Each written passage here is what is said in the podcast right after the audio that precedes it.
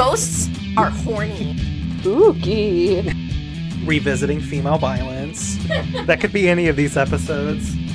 I, I hate to bring up bugs. Once again, I have to bring up bugs. Six quick and easy steps for your common demon summoning. I accept this head headcanon. Liberal propaganda. Damn cucks. This is a John Winchester hate zone. Could have had Mhm. Killer Optimus Prime and he had to be racist. To be fucking racist. Persqueeter. Hi, and welcome to On the Road with Supernatural, the podcast where we watch and discuss Supernatural episode to episode from the beginning. I'm Jasper Graydon. I'm Jordan Grimm. And I'm Allie. Jordan. Poor Jordan. Oh, and we'll be your hosts for this Monster of the Week journey through American folklore and Christian mythology. Jordan. Oh my God. I'm so sorry. For anyone who hasn't picked up on it, I have in fact lost my voice. Oh, So be ready for it. Lots of fun, weird, squeaky sounds incoming. so today, as we warm up, I thought we could be very on the nose and discuss our favorite movies or episodes of the time travel genre, or in Allie's case, ones that are tolerable, since Allie greatly dislikes time travel. I'm sorry. it's okay. It's not for I everyone. have I have opinions about that Allie. I don't want to take too much time away, but you love ghost stories. And our ghost stories pretty much time traveling in their own way. No, not at all. They're tied to the past, but it's in the present. Hmm. Okay, I'll accept it. Okay, well, I'm gonna go first, anyways. It's hard for me to like pick out one piece of media that I really like that's about time travel because I have a lot of ones that I have fond memories about because it's a popular genre. Of course, 15 year old me loved Donnie Darko, but with Mhm. 31 year old me loved Donnie Darko, maybe not as much. So I'm not gonna say something like that. I'm gonna instead, I'm gonna go with Outlander. Oh. And here's why. I just, for what I have a soft spot for Outlander because how I found out about it was I was at Barnes and Nobles in the checkout line, and there was this woman behind me, and she was older. She had to be in her 70s at least.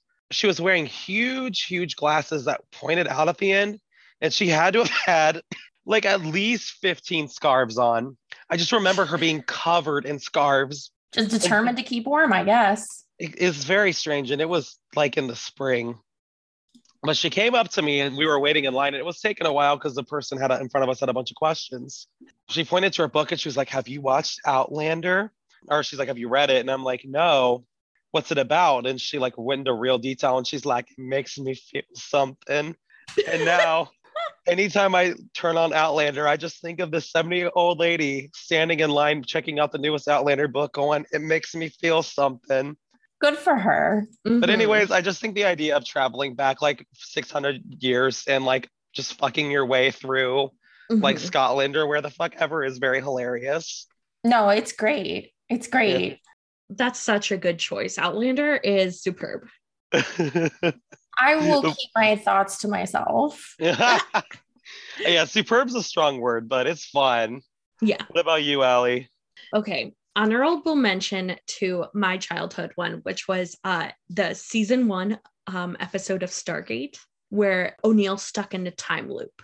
I think you talked about this on the Groundhog Day episode too. Probably it is shaped my life. And then I'm probably gonna choose the same one I chose for that. I have zero memory if I did, but Palm Springs. You did. 2020 film. You, you brought up both of them. I'm, I'm sticking with it. We, we are in a time loop right now.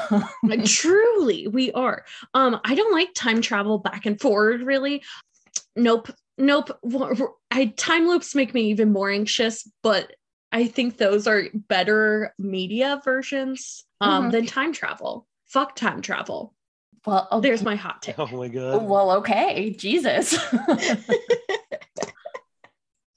what about you jasper I love time travel. I really like the questions of agency that it brings up and f- like free will as a concept and you know I, I really like to struggle over like how much control do we really have over our choices? I like to feel that kind of existential discomfort. So you know i've seen a lot of things. I think i'm going to pick two. Two of my favorites are 12 monkeys which is like an older movie with brad pitt and what is the the guy the bald guy? Um bruce willis. Mm. Bruce Willis. Um, yeah, it's it's got Brad Pitt and Bruce Willis, and also has Christopher Plummer. So there's an older thing and slightly newer animated. And I know that both of y'all will cringe at this because of our friend group backstory, but I really think Madoka Magica is a really good time travel story. No, I, it's really good anime. Yeah, it really is. But um, I think I just like like the intensity of it, like the way, like I don't mm-hmm. know, there feels like a, a certain urgency to it. Like when you when you sort of know how things are going to pan out, like you have these clues about it, but you feel like you're hurtling towards something that you don't necessarily have control over. Like it, it's like seeing it like a train wreck in slow motion, kind of. You're like you can see all the little things that go wrong and you're just like god fuck this sucks Yeah. I've never seen 12 Monkeys, but you make it sound very compelling. And Mhm. it's really was- good jordan yeah, yeah. And it was right in that Brad Pitt golden age because he did like that interview with a vampire and like one other big Fight movie that I forget. Fight Club. Yeah, that was like Mhm. all in that little area. so good he's so fucked up in 12 monkeys This- that's like Oh. prime weirdo brad pitt like where he like super got Oh, into his role. Did he do seven in like the same year too? Yeah. yeah yeah all the Wow. that, those were the golden years baby i'm just saying you give 12 monkeys a go all right jordan are you okay do you need to Um, I'm ready to go. do you need a throat lozenge Something. All right. Well, without further ado, today's episode is season four, episode three, In the Beginning, or The Source of the Generational Trauma. This episode was written by Jeremy Carver and directed by Steve Boyum, and it originally aired on October 2nd, 2008. Shameless plug for one of my favorite artists. But because Mm-hmm. we're like all about angels here, and the episode's called In the Beginning, I could not get Dorian Electra stuck out of my head. Oh my God, me too. Episode. I actually have been thinking about this song all day, like looking at my Mhm. notes. Um, I'm so glad that you bring that up. We just Same we brain. need- right? We just need, like Castiel to take like a big pot or something and just smash it against his head yeah exactly dramatically. Exactly. yeah totally um for our fans of gay shit and also camp and also Mhm. drag media definitely check out adam and steve by dorian electra so good Mm-hmm. but the episode the episode i know it's kind of tangential to everything that's going on but i was i find myself really distracted in the beginning of this episode by the like contemporary art like the, the abstract painting in the Mm. background of the shot when sam is like sneaking out of the motel. Did you guys notice that thing? It's just like a bunch of like it, it's just very like prominent in the shot and it's so ugly. Like Yeah. I'm not I I am not one of those people who's like I don't understand like contemporary abstract crap like I, I get it okay like I I get it you're like deconstructing the whole you know this is what stuff is supposed to look like and it's supposed to Mhm. evoke emotion more than anything else but the emotion it invokes in me is wow that's ugly No. I don't even know if they meant that for that painting to steal the scene so much, but it really did just by being so egregious. yeah See, I was stuck on the bedspread. I don't even remember them They were just like very, it was very similar where it was a lot of colors. uh-huh Uh, I think it was like a quilt pattern, but it was just, yeah, nothing in the room like went together. It was very interesting. which is odd because I feel like usually like it's ugly, but there's some kind of cohesion. You know? like thematic ugly. I think maybe the cohesion is the 70s is like one of the ugliest times in history for like furniture. And so they were like hinting that they were going to be going to the 70s by being in a hideous room. You know, you don't like the 70s all brown and mustard yellow and I no, I'm not feel a like there's there's other stuff to love though Mhm. too. Like, what about all the disco shit, Jordan? I love disco. That is true. I'm talking more about 70s interior design that is like more rural. Right, like- L- less like the glam urban. Mm, Yeah. I, I feel it. shag I get you. Are the like leftover hippie shit from the 60s? I hate that Mm. stuff too. Right? No, totally. Since we're like on this topic, let's. Can, do you want to talk about like the fashion of this episode, just like right now? Since we're Sure. already bragging on the seventies, can I just say like.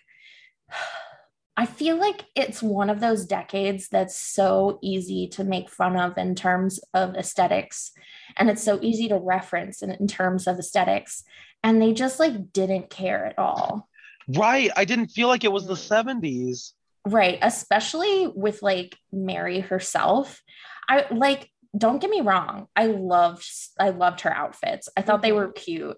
Like the sort of I don't know what to call it, but like with the dark contrast stitching on the white button down, the, the kind of like western button down shirt that had the embroidered roses. Mm, Yeah. So good. And like, you know, with a huge belt going on with that. But like literally the whole time, she just looked like it was 2008. Like she was wearing clothes that people were wearing in my junior and senior year of high school, mhm. like straight up, especially like that red top. Do you remember it had like this Yeah. bit in the middle of the bust with like the beads? And I was like, I definitely had something that looked very similar to that when I was like 17 years old. I thought the worst perpetrator was um, Mary's mom.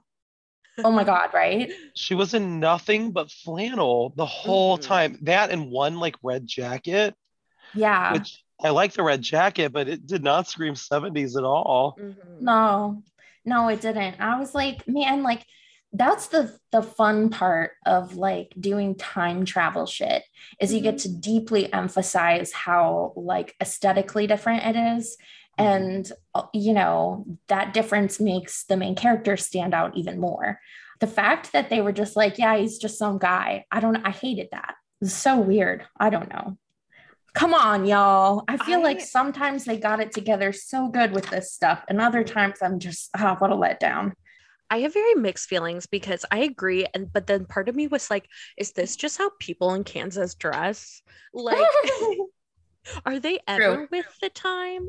Um, which is probably a little bit mean to say the Um, least.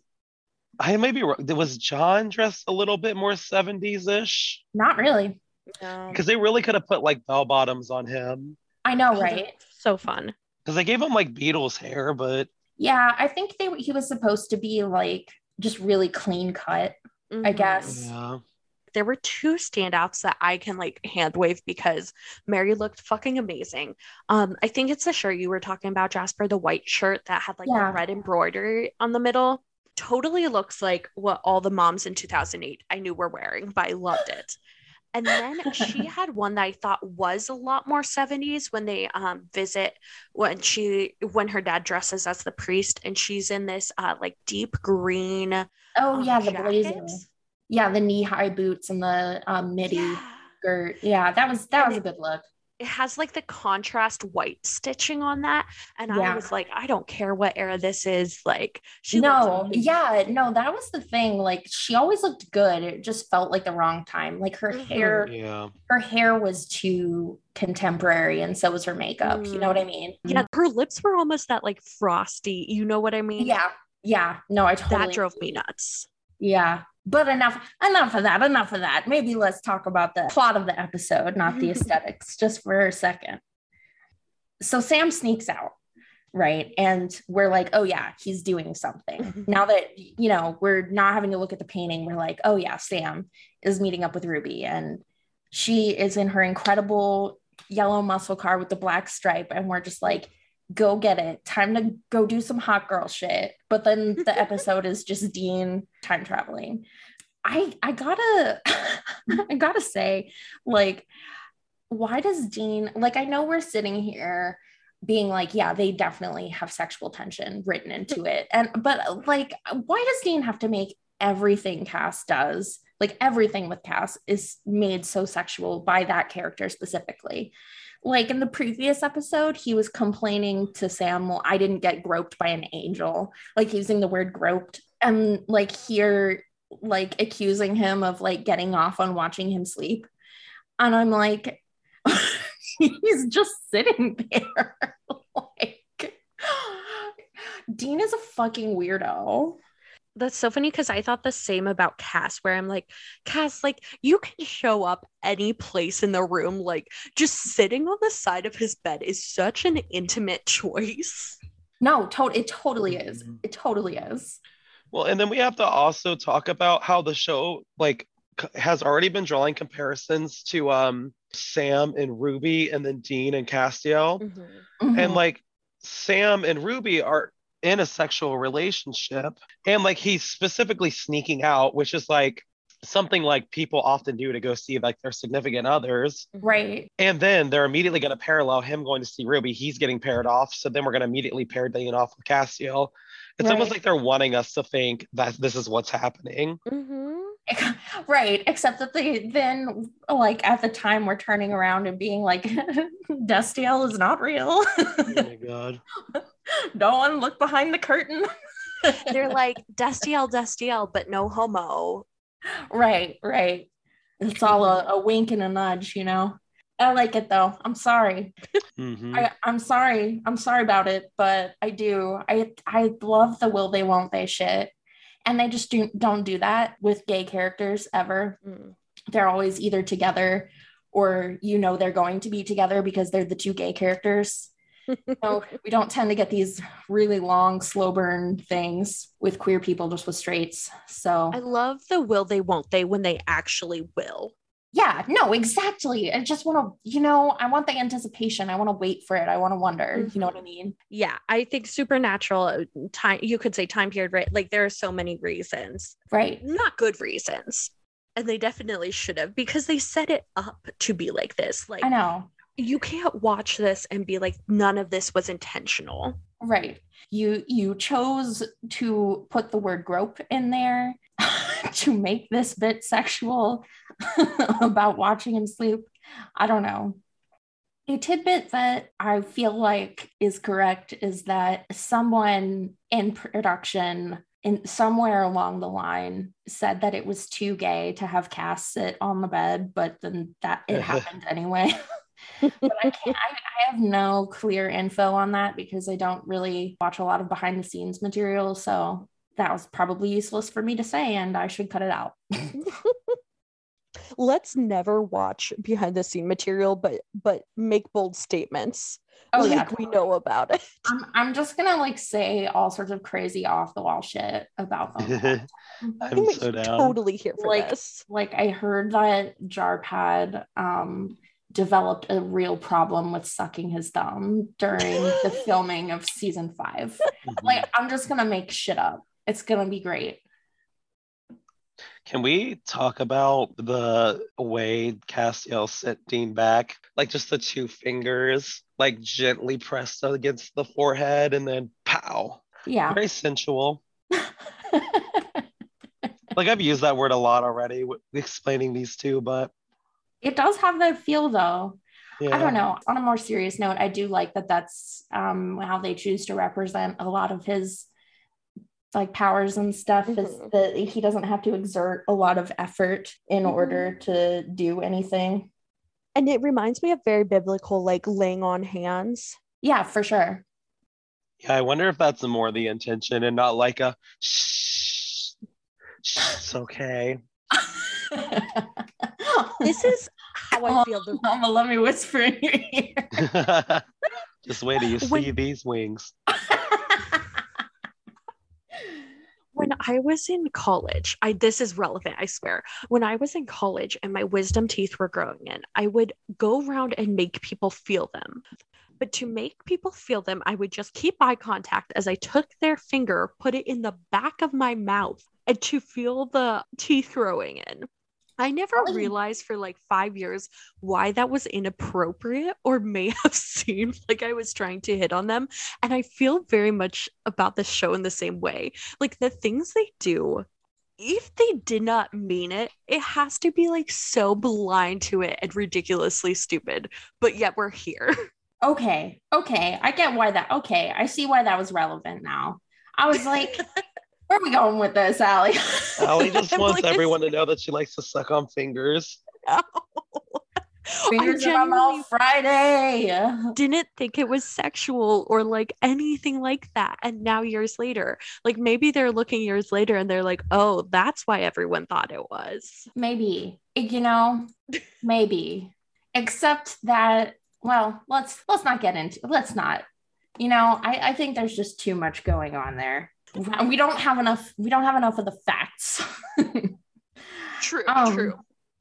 I think we can all agree. Maybe I don't know. Maybe we can't. I think we can all agree though that Cass asking about his about Dean's dream and um, potentially having it sort of seems like he already knew, like he was watching it or something. I think we can agree that is a little creepy though. that was a little weird. I didn't know what his whole intention was or why they decided to have him do that. It was a bit- a little strange. I think it was just to be spooky, you know, mm-hmm. like to keep up the idea that he's like menacing or whatever. He's a dream peeper. I guess we all have our hangups. Yeah, that's true. That's true. Everybody's got something. So they are transported to the past. When to 1973. Jordan, how excited were you to see John Winchester again? Oh my fucking god. I was like, oh, is this our chance to kill him before he can ruin everything? For me, there's definitely an element of, oh no, he's hot going Yeah. on. I'm like Yeah. mad. Like for me, like the JDM, I don't know. I know he does it for a lot of people. He just doesn't do it for me. Okay. Unfortunately, young John is very attractive. And I'm like, damn you. I know what you become. We had guess- our Papa Winchester and now we have our Daddy Winchester. Allie, I hate that. Also, he's he does not have daddy vibes at all. Oh, I no. Why would you say this lie? to make you suffer. Well, it worked. I hope you're happy. I am. Good. I'm kind of conflicted on young John Mhm. because I get what they were trying to do of like he started out so like like pure and kind and it was the life of hunting because they've thrown on that point that like hunting ruins a person Mhm. yeah. but I was like mm, he's a little too toxic in the future for him to ever like I wish they had put a little bit more of like his modern personality into him but yeah, it Yeah. was still fun He's very um like boy scout, yeah which feels eh, I don't know. Like the episode is much more about Mary than about John. Yeah. So I think it's fine that we don't really get that much interaction uh with him of, of any kind of depth. Um but I agree like they they have enough information. They give you enough information to know that he's like back from the Vietnam War and like all this stuff. So I don't know, that definitely has an impact on you, you know, combat. So eh, it is what it is. On a lighter note, maybe. Maybe. Jordan, did you notice um, that this diner scene is like shot for shot the diner scene in uh, Back to the Future?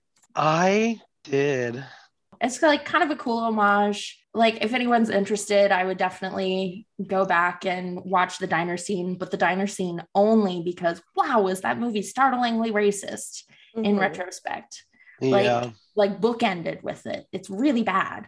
Um like re- really like what's going on there? but yeah, it is it is cool to see that's that's sort of like we talk about here and there, like respect for genre. Yeah, well, especially in a show like Supernatural, where they put so much impact on how big media was for the two Mhm. boys. I think just like it really fits in to the show. I don't know, to just inject as much reference Yeah. and like love for media as possible. I really Yeah. liked it. Yeah, definitely. I totally agree with that, especially when we're talking about Dean. Yes, for sure. So Dean meets his dad accidentally, and his dad is like, "Okay, you're a fucking weirdo," and leaves. Which, like, fair. Fair. Dean is very weird, and immediately stalks him. Yes. Which, like, fair. Okay, fair. I, you know, if I were sent back in time and I found my parents, I would probably follow them around. Like, what else would I do? This alleyway scene, I'm obsessed with this alleyway scene with Cass and Dean. Mm. Oh It's a yeah. tiny, stupid scene that doesn't really do anything. But Cass just looks so good. Like, why does he look that good? He's just hanging out. Like, he's not doing anything. He's just like, time is fluid, Dean. And then poof, he's gone. But I'm like, yes, you're so right, King. Well, he seems so like cryptic and mysterious. It's like kind of compelling. It's kind of like, okay, okay, mister Mhm. Man of Mystery. I get it. he just looks so cute. I don't know. It's like the lighting was real good. He was like, I don't have time to explain these things to you. I don't know. I also love that he's like, I don't have time to tell you these things, but I'm gonna keep popping back up. By the way, yeah, the whole like Cass's whole role in this episode is to appear intermittently and say cryptic shit and then disappear, which I'm like incredible. Like, good for you. In terms of like a storytelling tool, I wasn't like super into it personally, but I also am willing to forgive it like a lot because I just really like Cass. I am Mhm. like, I don't care. You be weird, you weirdo king. I think he's already delivered his first and maybe second by this time line about you have to stop it. And Dean's like, okay, well, what am I supposed to stop? And then he's like, see ya. Yeah. And Yeah. like, so the whole episode is like, is he trying to stop the deal, stop something with his parents, like stop them from dying, like all this stuff? And you're like going through like lots of little red herrings for this Mhm. plot, which again, I, I feel like, you know, it would feel a lot more effortless if they didn't have Cass popping in and being like, remember to do the thing, Dean. Like, but like, you know, it is what it is. I don't mind so much because I think they do a really good job of keeping Cass weird. Like, even as he figures out like human conventions, my favorite thing about Cass is how awkward he is. Oh yeah, he's just like a total fucking weirdo. So, if it were just in this episode, I'd be like, what the fuck are they doing with Cass? But Right. since it's just like a him thing, I can be like, yeah, that's just Cass. Yeah, I, I kind of think that's where I land too. So it's like easier to digest on a rewatch. I definitely remember watching this the first time and being like, wow, okay, thanks, I get it. Like, not about the character, but the dialogue writing. yeah. Mm. Or just the writing in general. So talking about Cass being a weirdo, I find it endearing with Dean that he is kind of painted as this cool guy, and that's like how he's wanted to be portrayed at first, but he's like so cringe. Oh my god, he is extremely cringe. Are When you he going to has- talk about what the fact that he introduces himself to John as Dean Van Halen? And then like smiles, like he said the coolest thing ever. Oh my god, right? What a dork. I love him. So funny. oh, stupid little weirdo man. I, he just like I love that he has no self-awareness about how cringy he is. I Mhm. I just find it endlessly endearing. Also, I really want the AU where John bought the VW bus instead of the Impala. Ooh. Like just change that one thing. wow, that was a really good sales pitch, Dean, but I'm still gonna buy the van. and that's the one thing that Dean accidentally changes about the future. It would be amazing. yeah, it did make me miss Andy though. And it makes me wish we had a just total Scooby Doo vibes. Like if we had that van, oh, Oh yeah, we couldn't Oh, take yeah. it seriously in the best of ways. absolutely. It's okay. They make up for it by having Scooby Natural. So Dean starts to like kind of tail John, and this is when we realize that John is going to pick up Mary. Yeah. I was excited to see Mary. Yeah. Were you surprised that she was a hunter? No, not at all. I didn't Um, think you would be, but it's cool yeah. though, right? Well, so it's so cool. I was really, really excited for this episode, especially because I immediately knew it was going to be a lot about Mary and what Mary's Mhm. relationship was to this yellow eyed demon. Yeah. Because we we already knew, like, the yellow eyed demon has told us that Mary knew who he was. right. Mhm. So, yeah, I had figured, well, so I had figured that she was most likely a hunter. And I had also figured that out that she had most likely made a deal with him because that's what he does. Right. But um, I was so excited to see Mary, and she did not disappoint. They introduced her in a really cool and interesting way. Yeah, I think like the contrast between her like very soft attitude and like the cutesy milkshake date with John and then her just like instantly punching Dean in the face. Very good. I love it. Can we talk though with like, what in the Claire's is that bracelet? Oh my fucking god. I literally wrote down Claire's slash hot topic clearance section. Mm. yeah, it was pretty bad. I know I, I can always count on you, Jordan. I can always count on you to know what I'm thinking. it also just like doesn't make sense. Like no other hunter has randomly needed a, the symbol of a pentagram or a star. Like it's just bizarre, but I think it's I think- funny. Yeah, I mean, there are so many other things that are like because of like the decade it is and the technology they have that like hunting is different, and they make a point to like talk about those things, like when Dean is talking to Mary's parents. You know that I think you can extrapolate that it was just you know more useful tools at the time or like you know now the knowledge they have has progressed enough that whatever she had that for like it's not as necessary anymore. So i, I was like okay whatever. But yeah i was claire's. Yes correct. You are correct. Um, I was very excited at this point that John really takes the back seat in the episode. yeah for sure Like it really is all about Mary and her familial unit. It's a lot of fun. yeah after she and Dean meet and he kind of, you know, wheedles his way into getting Uh-huh. invited over to her house, which I don't know how he managed that. I'd be like, all right, dude, bye, Bye. if I was her. But um Yeah. were you surprised to see Mitch Pileggi, who, who played Samuel in this? He was Skinner in the X Files and uh, Colonel Caldwell in Stargate Atlantis as well. Um, I Mhm. believe he's currently on Walker, which is Jared Padalecki's new propaganda show. Which I hear he left, right? Did he leave that show? Oh, okay. Yeah, Maybe. I, I, am not sure. I dude, I, I don't, I, I don't watch it. Like, me neither. anyway, I always think it's a treat to see him. He's a great actor. I especially love him in, in the X Files. He's wonderful as Skinner, who's sort of a long term antagonist and sometimes ally within the FBI. he plays a really effective, like slightly lovable asshole. I didn't think he was lovable at all in this, but Same. I mean, in most media, I in this I can understand why he's like, "Mm, other hunters are sketch. Get out. oh, yeah, no, totally. But he is also just a dick. Yeah. Yeah, if he wasn't such a dick to Mary too, maybe her like daddy trauma would have not caused her to marry John. yeah, true. Also, she I- never sounds like she like le- actually likes him. She's just like, he's just so nice. Don't even get me started. Don't get me started. okay, I'm getting started. She's a comphet lesbian.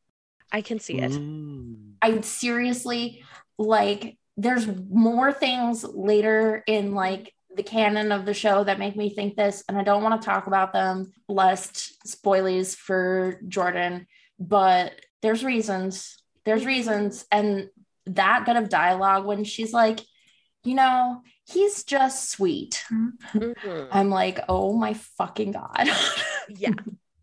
Well, especially like, I mean, it it even happens now, but especially back then, there was a bigger Mhm. societal pressure to get married. If you were a woman right and you had an abusive family, you turned 18, you're going to find the first man you can to get out of that Mhm. situation. yeah who isn't gonna like turn around and also beat you Yeah, literally. I'm just like, wow, she was settling so she could escape. Like, Mhm. that's literally the whole thing.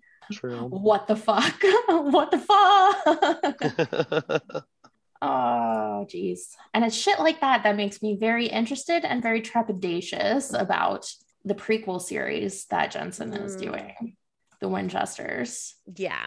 See, though, we'll see. I'm not going to lie, I will watch it. I am weak. I honestly don't know if I will. I'll let you know if it's any good. Thank you. You're welcome. And I and Sacrifice. I think us.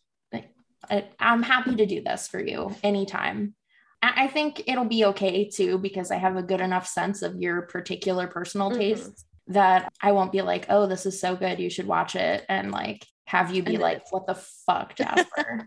fair. I appreciate like that. I'll yeah. I'll know I'll know if this is like, well, I like it, but it's not going to be an Allie thing. hmm so Dean is so they, there's like a bunch of um, a mysterious death of a farmer that they're going to investigate. I'm just a little curious how this all happened. I wonder if we'll eventually find out because he's immediately like, "No, I'm taking Mary." Like, it's just so willing to bring his like young daughter to go fight Mhm. supernatural creatures. Yeah. Well, I mean, you get the sense from them the same way you do did from John in like seasons one. Well, it's in season one and and in season two to a certain degree that it's like you know the thing that they've always done. And in this particular case it feels even more generational.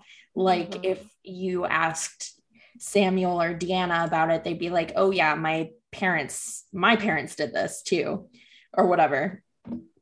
So i think it's just sort of like responsibility of the people in the know kind of thing. They're like well we know about it so we should take care of it. We know how to deal with it so we should keep taking care of it but yeah it's it is very weird. I on the one hand i have to say well okay at least he uh, respects his daughter's like intelligence and physical capabilities. You know what i mean? Like he doesn't treat her like she's like it's some kind of porcelain doll or something. Mhm. like that's Oh. definitely a more old school kind of attitude towards daughters. So like there's that. But then like she clearly like she doesn't want to do it and like he knows that you like and you can see that from like there's a later scene where he's like she wants to hunt she doesn't want to hunt like i don't get it so like it is a big it is kind of a question mark there isn't it That's at least how I felt, but it is kind of interesting to see the cycles and how you think this all started with Mhm. John, but in a way, it kind of all started with Mary and we're learning here. right So it's actually pretty fun. And this next scene here too. So the family chooses not to bring Dean along. And so Sam, Samuel and Mary go to the farm where Grandpa Sam is posing as a priest. And then Mhm. Dean is there doing the exact same thing.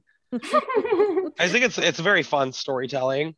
Yeah, Mhm. no, totally. I I love because they kind of mess with us by having it outside of Dean's perspective for a bit, which is an interesting choice, I think, given that it's a time travel Yeah. episode. You would think that we would stick with Dean the whole time, but then for him to like already be there, I I did lo- like how it made uh, Samuel look like a bit of a buffoon.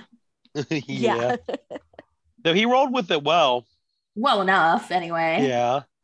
the, the wife was like oh, weirder than seeing my husband's mangled body. I was really into the actor who who played the son of the the farmer couple who like accidentally made the demon deal. yeah. he was such a believable stupid ass country boy. I don't know. I was like, wow, this guy's dumb. I do like that we also find out here that this like flashback has to deal with the yellow-eyed demon yeah. and a deal that he made. I was like, yellow eyed Demon was a good villain, and we Yeah. do still have a lot of unanswered questions about him. Yeah, even after this episode. Yeah, so I'm just I'm very interested to see where they're going with it. Yeah, totally, totally. I love the reveal that it's Azazel here. It feels very like ooga booga booga. Like I bet you weren't expecting Uh-huh. that. like Mhm. I don't know. I mean, what else could you be expecting, I guess, when it's about, you know, the history of his parents and everything, but still it feels momentous, I think. Yes. Especially when you realize Azazel hasn't met Mary yet. And you're Mhm. seeing that in real time. Like, I think that is very, very cool. I did want to ask you, Jasper. I was thinking the whole time because I know you've been really big on like Dean sexuality and gender, kind of as a overarching theme with him, and how he's directly named after his grandmother. Oh my Yeah. fucking god! Don't even get me started on that. This I okay, wow, that's like two for two on don't get me started on my queer brain rot. Okay, seriously though, when you have the the Mhm. firstborn son is usually named if you're gonna name a kid after your dad, it's gonna be the firstborn son, right? But then she was named after the grandmother, which makes you wonder. I'm like, welcome to my transgender Dean brain rot. Mm. There you go. There it is. It's not even where it begins, but there's some of it. yeah, because it's Thank like, you- oh, thank it's you for clocking that. By the way, it's like I said, I can always count on you. You always know where my brain is. it just was so fun because it was like, oh, it's Grandpa Sam and Grandma Deanna.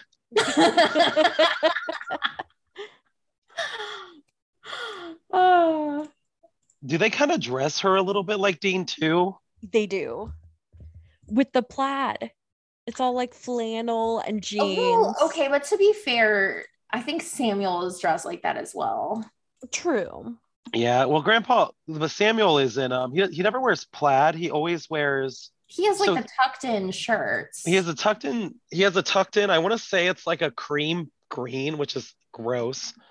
It's very hard to draw parallels when it comes to outfits like that in this show because they recycle the same Yeah. look between Mhm. everyone. Right, totally. It's just not a conventional like naming thing. That's all I'm saying. No, I uh, yeah, absolutely. I think it says a lot that it's the yellow eyed demon. I, when I first watched it, didn't anticipate it being him, partially because I'm not Jordan and not psychic about every TV show. Um, but also because, specifically, because it's like a mission sent by Cass uh-huh. and like he wasn't around for all that. It, it really insinuates like how thoughtful he is about Dean and like what Dean cares about from the very start at a time where like I don't know, it just feels like he understands him on a different level from the very, very get go of their Yeah. relationship. Yeah, no, totally. I mean, dude had to grab his soul. So mm-hmm. I, I would think poking around on someone's soul stuff or whatever would would like you would probably get a pretty good understanding of a person that that way. I would think. Mhm. I don't know if I believed in souls or any of that stuff. I think Dean kind of knows what to do because he's been through this before. He knows where to find the colt, where it's been. I loved that little detail of him going to find the Colt. I thought that was great. Like it really makes a lot of the stuff in season one feel more purposeful, even though, like, I know intellectually, like, I'm aware of the fact that a lot of these storylines going on in season four happened because of rewrites, because of the writer's strike, as we've discussed. Uh, but it still it still lends a lot of intentionality that feeling of intentionality to the early shit you know? I'm like oh No, yeah elkins he's a guy i don't know does that make sense in like No, absolutely. okay well, especially like I don't know. I mean, it's like that attention to detail because like I can hand wave a lot of stuff, but if you're if like an episode is just you know rife of plot holes, it is going to take me out of it a bit. yeah So the fact that they did have that intention to kind of fine tune those little bits, yeah Like- totally. Dean's thinking of everything. Yeah, it lets us know that we're not stupid as a viewer. They don't think we're stupid. So um, when he does find out that Azazel is in town, Dean immediately pretty much assumes that the thing he has to stop is Azazel. Like he's like, Mhm. oh, I gotta go kill this guy in the past so that I make sure that all this stuff doesn't happen, which leads to two very, very, in my opinion, compelling conversations. The first one being between him and his mom when he's walking out the door to go find the to, to go get the colt where he tells her like on november 2nd 1983 don't get out of bed. That oh that scene does things to me. Oh it messed me up. It messed me up a lot.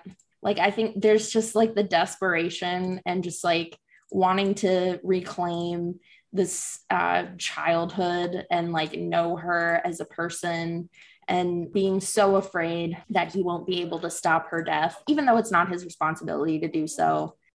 man, there's a lot going on. A lot going on. Yeah, it's pretty devastating. It's also incredibly interesting here. Yeah. We talked a little bit about like Castiel and um, him like literally rebuilding Dean. But Mhm. he also kind of asked Dean the question if like he's worthy of being saved. And we've kind of have this whole thing of like self-worth Mhm. and what his destiny is. Like he's never really got to choose what his life would be.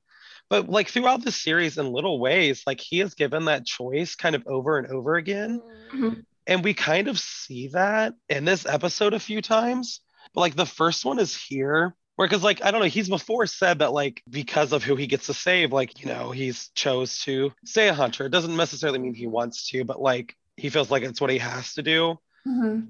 But here he's like actively choosing to pretty much change time. Yes. Oh my gosh. You know, yeah, yeah, yeah. And this is the second conversation um, that I find so compelling where Dean is like, you know, I'm sure like you're aware everyone that you save will die to, die. And he's like, it's my family though. And Yeah. Like I love like we we understand Dean's value system very well at this. And I just love how hardcore this reminder is of that. And um, especially when we compare it to episodes like uh, uh, season two, episode 20, which was the Djinn Dream episode Mhm. where he he rejected all of that because of the fact that like staying in the in the dream you know he he rejected that because he was like well if my wish came true then all of those people died Mhm. yeah. so i'm just like uh, parallels No, it's so interesting. I'm always immediately obsessed with any episode that has to do with Dean's agency and his own destiny. yeah They handle it very well with his character. It's a lot of fun. Yeah, for sure. And uh, like you sit here and you have to wonder like, you know, how how do you make a choice like that? Like how do you sit there and be like the lives of my parents and my brother are when weighed against everyone else, like however many hundreds of people or whatever that I've prevented from dying, like they're more important. Like it's fucked up. it's so fucked up. Um, and I love it. I love how fucked up it is. I really like here too. It shows a lot of growth from where we've been in the last seasons. Uh-huh. I know it's uh, because of family, but also this is something like Dean has never let himself think before when he's been faced with similar issues. So I like how it kind of shows ways he could be growing and changing his mind about things. Mm, yeah, like allowing himself to want something for himself. Yeah, exactly, exactly. We've kind of talked a little bit about the conversation he has with Cast here. Did we want to go more into that or did we want to start where we go to the safe? Dean's like, what? So now God's my co pilot, which is so bad, but I laugh anyway. And Cass's face is just like, I have no idea what the fuck you're talking about, and you're annoying. Oh my god, if I was in Dean's situation, I would have so many stupid little bumper stickers and stuff. Like if God's gonna send me on missions, I'm gonna go to like a Christian bookstore and get the cheesiest like God's warrior. Oh my And, like- God. I'm gonna lean into it. Yeah, it's that camp vibe. That's so funny you say that because this whole time when he said that, I was like just imagining all the options he'd have. It, and it could all be reality. But no one would ever fucking believe him. He just looked like the crazy, overly religious person. Oh yeah. Like um, like fucking what was that guy in season three? Oh, Gordon's friend, Kubrick. yeah. He, he'd be like that. Yeah. He would be like, okay, crazy. He'd be like, yeah, yeah. we'd all be like, sure, I, I'm sure God's your co pilot. Enjoy it. Um, no, but no, he's not. He's not that kind of gay. He's he's not a campy gay, But he could be. but he, Yeah. could be- he has the potential. He's got all the composite parts. If only he knew how to put them together. so this is when Dean goes to steal the Colt from Daniel Elkin's safe. Mhm. And I really like this scene because it was so short and snappy, and we didn't like need too much out of it. No, definitely. I think like something that we're seeing a lot in this season so far is a good sense of uh, when enough is enough. Like, a, like it's just really good editing choices. Like, we don't actually need that much information for a scene to function really well, and actually sometimes having less is is better. And this is definitely one of those scenes. And I, I just love to come full circle. Is the other thing we love to come full circle. Mhm. But it's during this part where Dean is out of town that Mary and Sam stumble upon Azazel because they they figure out like these clues or whatever before Dean can get back. And that's kind of unfortunate because then the yellow-eyed demon is like, "Oh, Mary, interesting. I like you." I will say they did a good job of building up Mary's character here because she like kicked his ass for a bit. Mm-hmm. Yeah. Um, I do want to say just from this point forward, do you get a little bit of like a Twin Peaks vibe from the Yellow Eyed Demon? Yeah. I think like the grossness and Yeah. the the predatory sexuality is definitely very Twin Peaks. Like it almost feels a little inspired by it. Also, the lighting. yeah. Yeah, it's just it's very interesting. Well, I mean, Twin Peaks was highly influential and it is, I Mhm. would say it's horror adjacent. No, Uh, absolutely. Like it's it's it dips into fantasy and it's also psychological horror. And there's also a lot of parallels between Laura and Mary too. Yeah. Yeah. Because like they both the series both starts with them dying, caused by a demon that was possessing their father. Boom. Sorry, spoilers. I should have said that probably first. Yeah, uh sorry. if anyone hasn't seen Twin Peaks, are are bad. it has been a really long time though. Over 30 years. Yeah. I had never put it together like that, Jordan. I love your brain. Look at you go. Yeah, now I'm just stuck on the dancing in the mirror scene. I like that we immediately go into Dean telling the yellow eyed demon his whole entire master plan. well, it's it's not quite immediately. True. First, he's like, I gotta talk to Samuel alone. Which this whole thing, if in this moment in particular, I feel like it would have gone so different if he didn't, for some reason, feel the need to not include Mary in this conversation. Mm-hmm. I feel like this episode does a really good job of, despite a lot of the content, managing to not be sexist about Mary most of the time. This scene, this bit is like glaringly in violation of that. I'm like, come on, y'all. I just don't really get why. Like, I don't really get his decision making here. Like, why was he like, oh, yeah, I have to talk to like authority figure man guy only? Well, or like, so I get why he wouldn't want Mary there because maybe not to like impact the future or whatever. Mhm. But why was his grandma not included in this conversation? yeah, yeah that's a good question. 'Cause Very weird. ostensibly- Ostensibly, she was in the house. Yeah. So like why? but whatever. Yeah, this this whole bit between Dean and Sam, who is actually Azazel, is so good and so uncomfortable and bizarre. The way they keep having him like refer to Mary as Dean's mommy is just so disgusting to me. Yeah.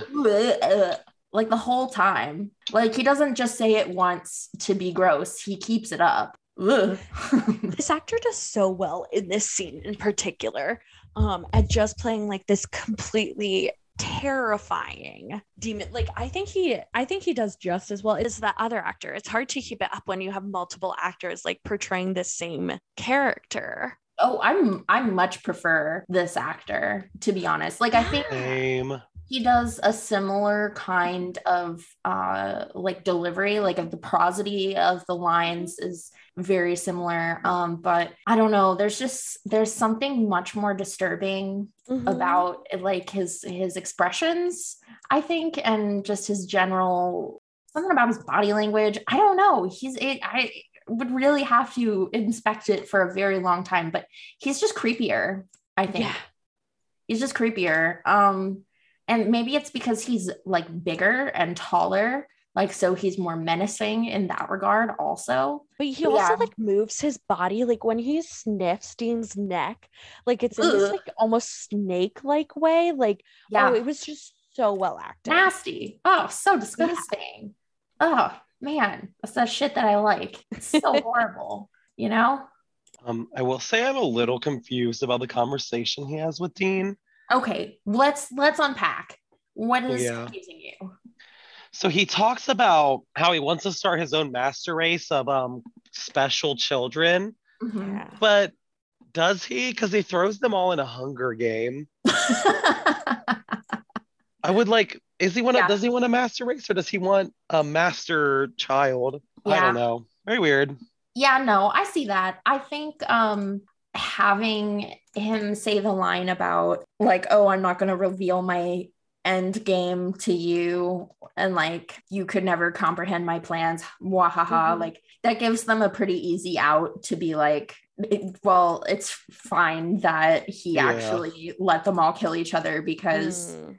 that is part of the master plan. Like having the plan be mysterious for as long as possible allows them to change the plan Yeah, literally. times as they need to, which I think is smart, um, if kind of funny. That I mean, that's just my opinion. Uh, obviously, No, that makes sense. I mean, they also said that there's been many of those games, so it Yeah. could just be part of the process. We don't really know, but no, you're right. It, it, it is interesting. I just was like, it was something interesting to know. Maybe he was like, yeah, my plan's to make this master race. And then he realized he hates children. Oh, He grew along the way, along the journey. wow, that's a little terrifying, Allie. Can always count on you to say things that upset me. Jordan gets you. I upset you. which you know it does take a deep level of understanding to know what's going to make me frowny face as well so hey, you upset me too.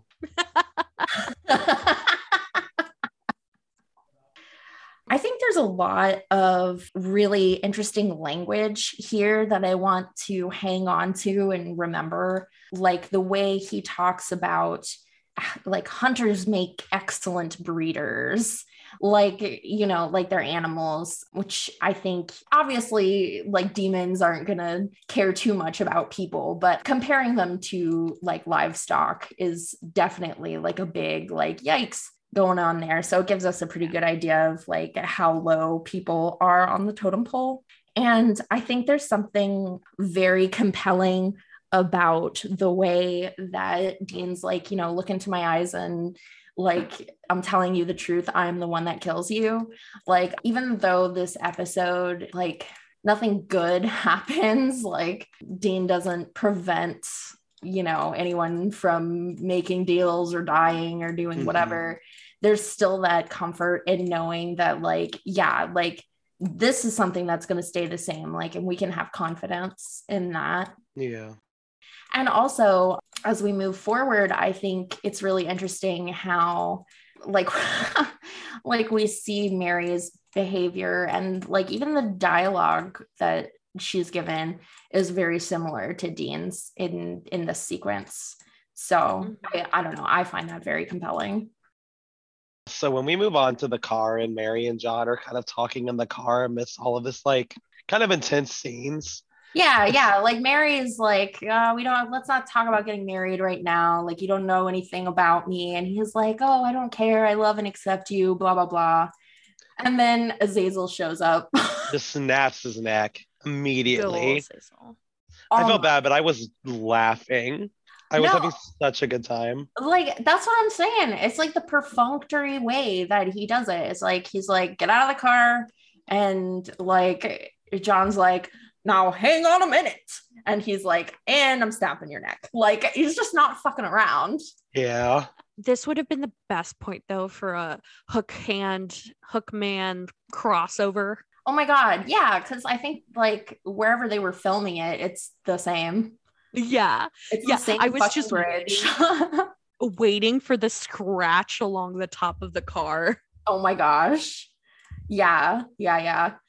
But yeah, he's just so evil in this scene. Mhm. I, I think like something with TV villains and movie villains that can get frustrating is they spend all kind so much time with their evil guy speech, you know, and like you know it's it's exactly how they make fun of it in like fucking Austin Powers. It's like by the time they're done like explaining their master plan, you've you've figured out how to not deal with it anymore. But in here, I think it's his like evil guy taunting is really well balanced out by the fact that he just doesn't give a fuck and he's stomping around killing everybody.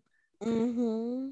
It my God, just his- works really well. It works so well. And his plan was honestly fucking hilarious. Because a lot of times when we've seen the Steam and Devils in this show, and honestly, kind of media in general, it's all about this question of like a trade off. Like, does like the ends justify the means? But here, No, he's like, I'm just gonna kill your whole entire family in front of you. Yeah. Um, do you want them back? "Mm, Right. Well, they're already dead.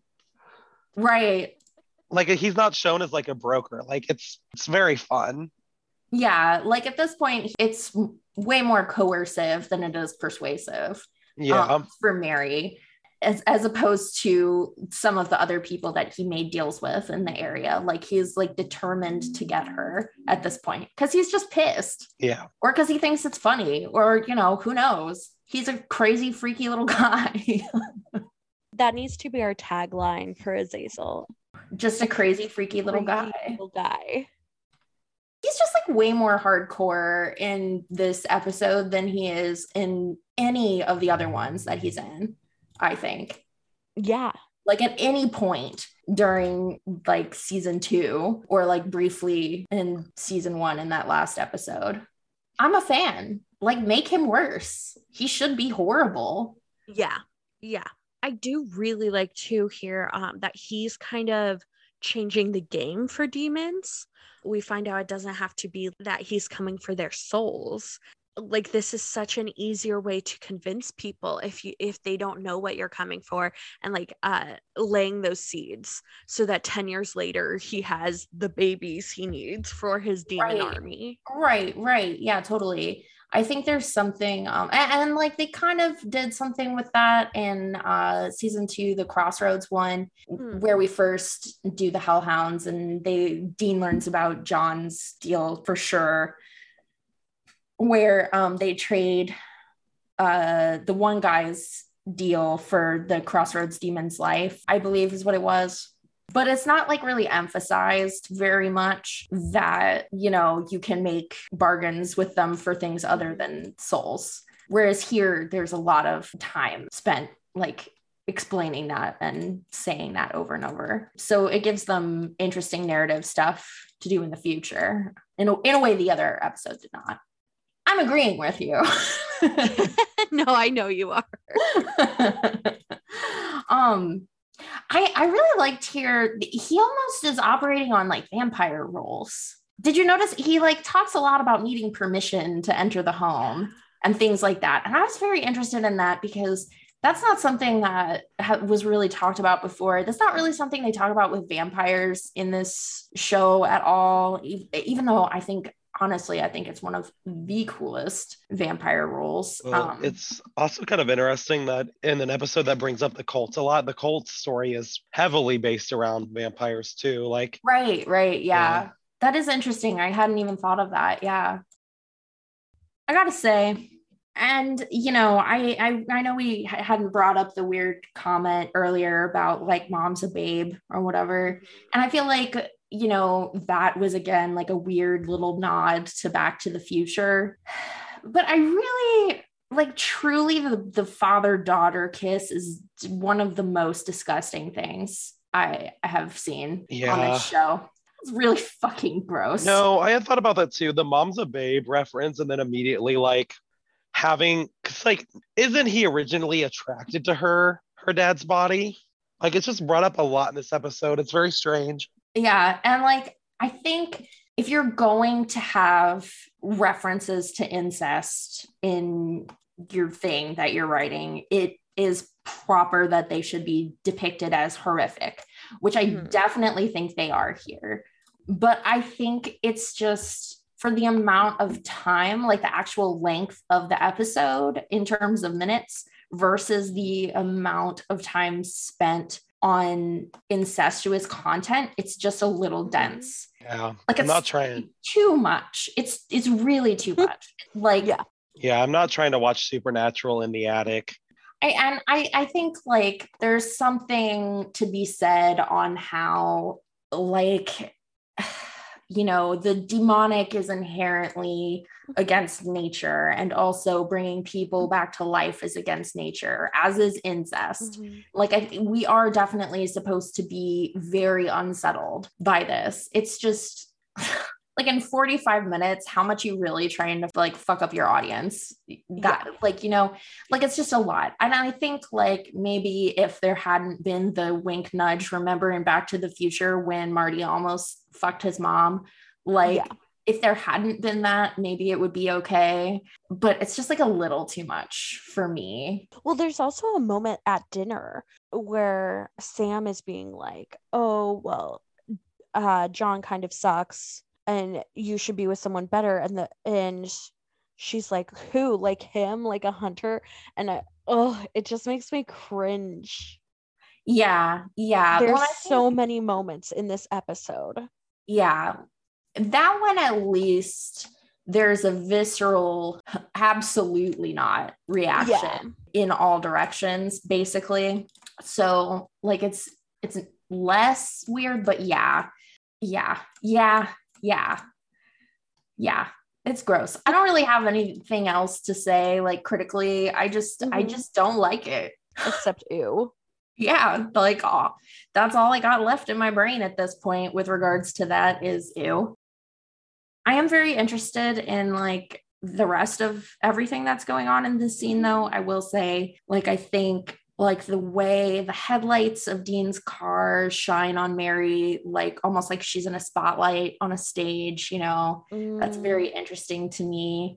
I find it very thought provoking that Dean doesn't arrive physically until after it's all happened. mhm. So you're sort of left with this feeling like, you know, was Mary considering not doing it for a second? And until she did Mhm. make the deal for sure, Dean didn't exist. Uh, you know, all this Oh. stuff. There, there's a lot um, going on that's kind of ambiguous. And I think for her in that moment, she is preserving the dream of like her future children and herself free Mhm. of like this you know pseudo militaristic lifestyle separate from the Mhm. rest of society and john's death was representative of the death of that dream for her but actually uh it's kind of it's like the reverse like you know so like dean arrives and witnesses the death of his potential to have a childhood that is normal Yeah. which really fucking sucks.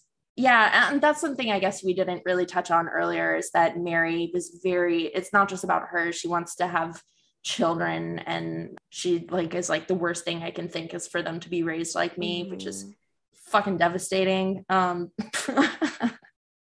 there's also the way um Cass appears here and like we've kind of made fun of or called attention to the way he's sort of like like not stony faced really but just kind of unflappable during most of this episode and certainly during his other scenes with Dean.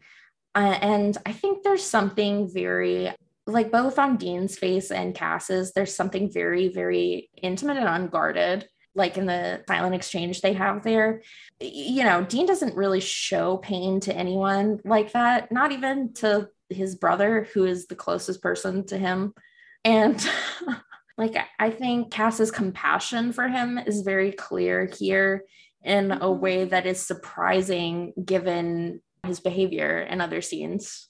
It just feels very I don't know. It feels I, I'm sorry that I'm using this word, but it feels profound. No, I'm really sorry. I'm really sorry to say profound, but it does feel that way to me. I'm really interested here in Dean being s- back to the past Mhm. because so he was pretty much there just to be shown what had happened to kind of catch him up. But like in a lot of ways, he kind of he affected the past. He's kind of the reason that Mary ran, like met the yellow-eyed demon in the 1st place. Mhm. Yeah. I wonder, like, did he cause all of this? Yeah. And I ever know?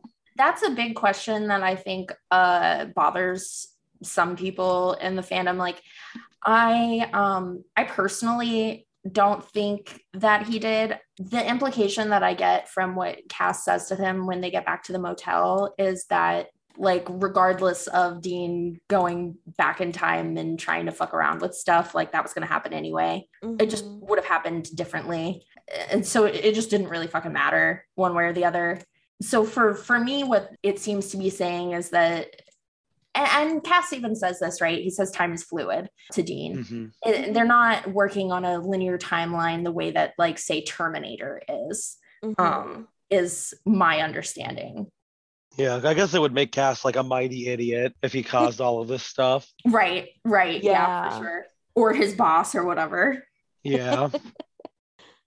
I do like that we finally get the resolution of the you have to stop it or whatever. Mhm. Although again, I do think it was a little goofy uh, and heavy-handed. But it's interesting that he does feel that like the full context of everything was necessary, like Mhm. uh, for Dean to experience and not just be told about because of this regarding Sam.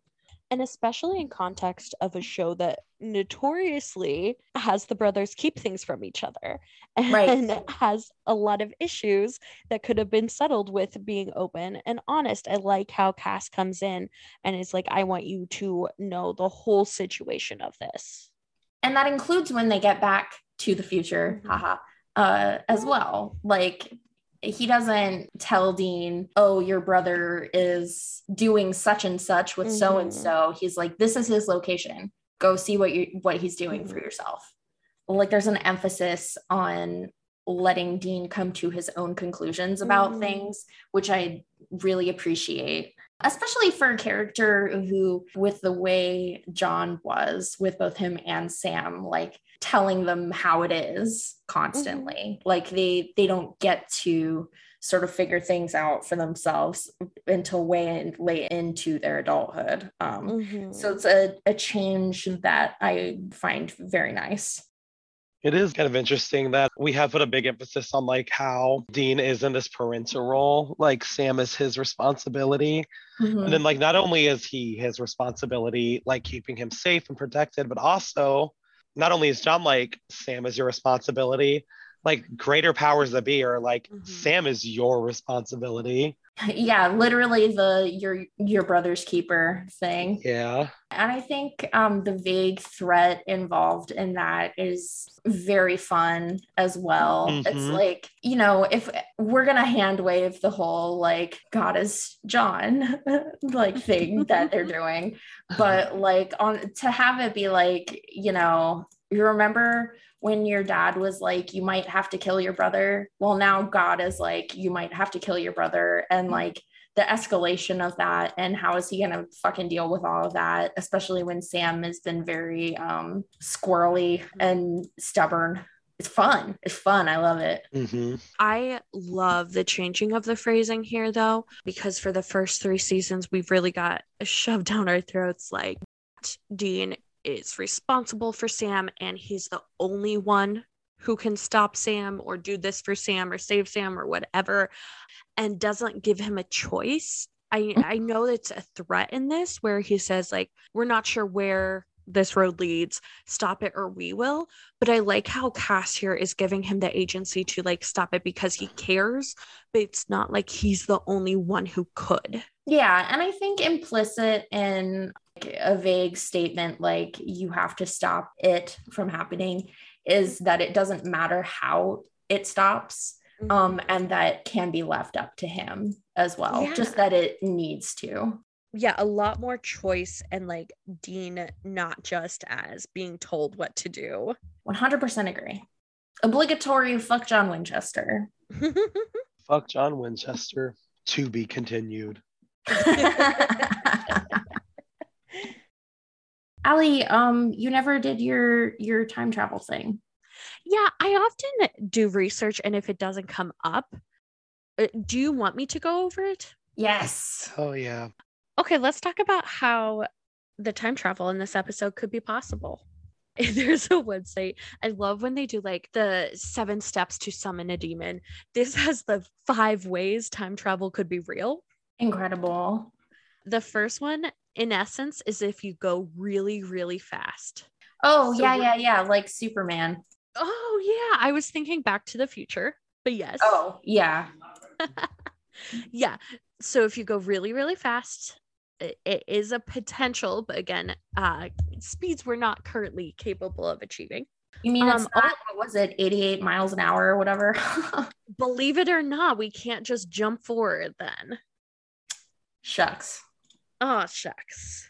Probably for the best for all of us. True. Um, also, extremely strong gravity, but then you could never escape it. so you would be in a time loop. this would be like at least I don't understand these things well, but from what I do, it would be like if something far w- away, nope, this is in the future. If the future had really strong gravity, really, really strong, it would pull you there, but then Mhm. you couldn't leave it. okay. It's uh, based on an Einstein theory. I am clearly not Einstein. Are you sure? Well, I'm gonna just make a wild guess here. also, um, they're bacteria spores that will suspend their animation and wait until it has the right uh, situation to develop. Mhm. Um, so I think of this kind of as the like freezing one, cryogenics. Oh yeah, right? yeah, yeah. Yeah, so we if we could just suspend our animation, kind of freeze there and wait till the time was right. Okay. Okay. Also wormholes and black holes. Oh yes, the classic. The holes. classic that we really don't know much about. Uh, jumping through them. And Uh, then my favorite is someone has this theory that if you're able to make a rotating cylinder of light, mhm. that will let you time travel. I'm just curious how big of a cylinder Why? Okay. Why? Is it like handheld? Is it galactic level? Like, how big is this? I'm guessing pretty big. I'm guessing pretty big, but I also think it would be wild if you could like stick it on a keychain. Like if it was like cell phone sized. Yeah. Back in my day, we didn't have mobile time travel. I thought you were going to be up in here talking about like dark matter and tachyons and whatever. Oh, I You're just like the cylinders.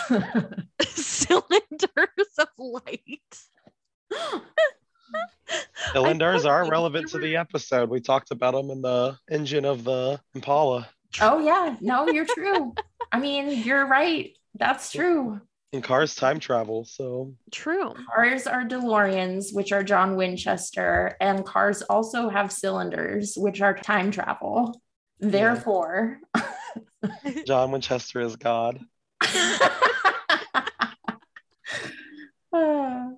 I like how also they, they- I hate when they add time travel in shows because that could resolve so many things. maybe. Maybe. But often I'm like, just just keep time travel out of your world. But that's my take. I guess that's fair. I think it works Anyway. when you have very specific rules. Exactly. Exactly. You got to be real crafty about it. Um you can keep your time travel. I will stay I far will. far away. I will keep my time travel, Allie. Enjoy. I will. I will enjoy it. I'll enjoy it so much. Speaking of me enjoying time travel, I have a time travel fanfic for y'all today. Nice. Oh, this would be the perfect time for the Dean and Inuyasha since it's time travel related. Every time you bring it up, I set back the clock. Like time travel. I'm waiting until you've forgotten. Damn. It's gonna happen when you least expect it. I always expect it. I want it. I crave it. Well, you're not getting it this time. No. Today's fic is called Time on My Hands by AO3 user Muron. The summary is Raphael traps Dean and Cass in 1943. This is a very old fic, but for how old it is, it does not have that many hits, respectively. So it was oh. published in May of 2011 and has 29,895 hits. To compare, a time travel fic that a friend of mine wrote towards the end of last year has about 50k. So it's that's like an insane difference, I think. Mm-hmm. This fic is rated E. It's a Destiel fic. It's really just Dean and Cass, and Sam is in it for a bit, and there's some other angel characters.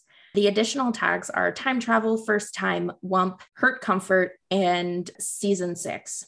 So technically, it starts off in some generic point in season six, but I think it's fine to talk about it here because I'm not going to bring up any of the plot things that are going on. But essentially, another angel sends them back in time, uh, and we know that angels can do that now because of this episode.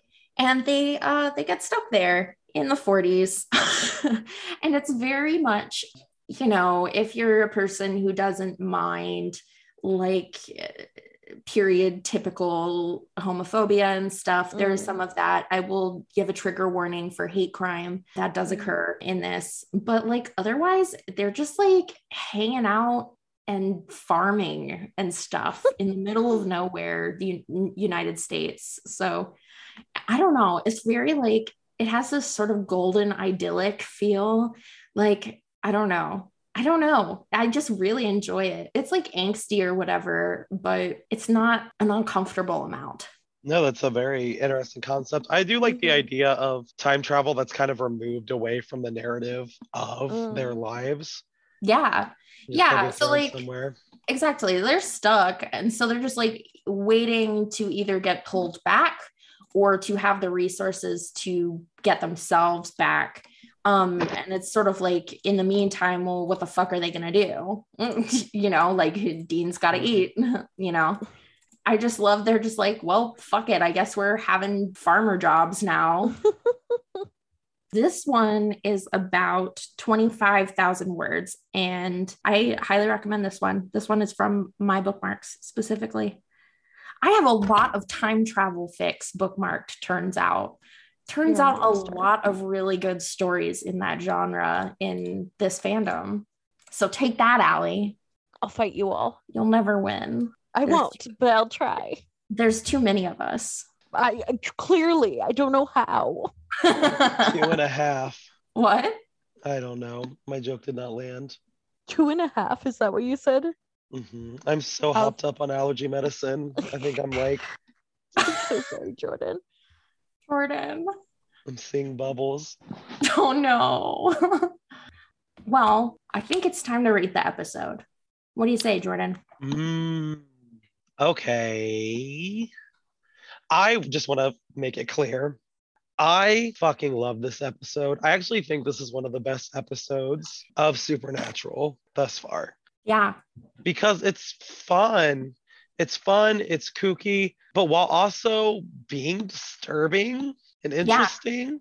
I don't want to full on give it a five out of five, even though I do love it. But would I ever truly love anything if it's perfect? Maybe, I don't know. But so I'm going to give it a 4.5 Claire's bracelets. What about you, Allie? I like this episode. I'm not in love with this episode. Overall, it's solid. I really don't have complaints about it. I guess it's just not one of my favorites. But I will also give it a 4.5 out of 5 Volkswagen vans. What about you, Jasper? I'm gonna give this one a little higher. It's not a perfect five out of five for me. You might guess. I think like there's some stuff I wish was better, and I do think like the "you have to stop it, Dean" is like very corny, and I'm like, yeah, okay. And referencing old movies aside, I really don't think they should have been trying to put in more incest content. Like that, just a that's just a weird choice. But I do I really love this episode. Like, I think it elucidates so much stuff while not answering so much that we're going to be bored in the future. Like, it generates as many questions as it answers. And I don't know, there's just something really compelling about Dean's helplessness to me this episode. So, yeah, that's going to be a 4.75 DeLoreans out of five from me. Nice. Okay. All right. What now? So, this is an episode where I am incredibly confident in my predictions for the next episode, and I'm uh, I'm kind of dreading it a little bit.